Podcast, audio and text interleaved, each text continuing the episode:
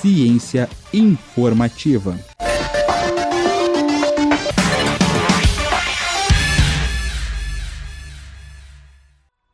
Olá, mulheres! Chegou aquela época do ano de novo.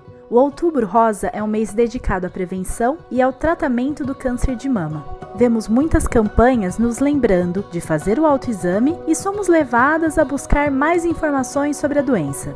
No texto dessa semana, no Ciência Informativa, vamos falar sobre um estudo que ligou aspectos da alimentação com a metástase do câncer. É fundamental que as pesquisas avancem nessa área, mas hoje em dia, a melhor ferramenta que temos ainda é a prevenção, que aumenta as chances de cura do câncer de mama.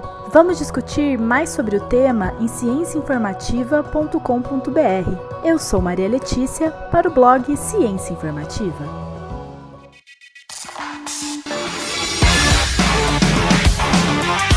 Ciência informativa.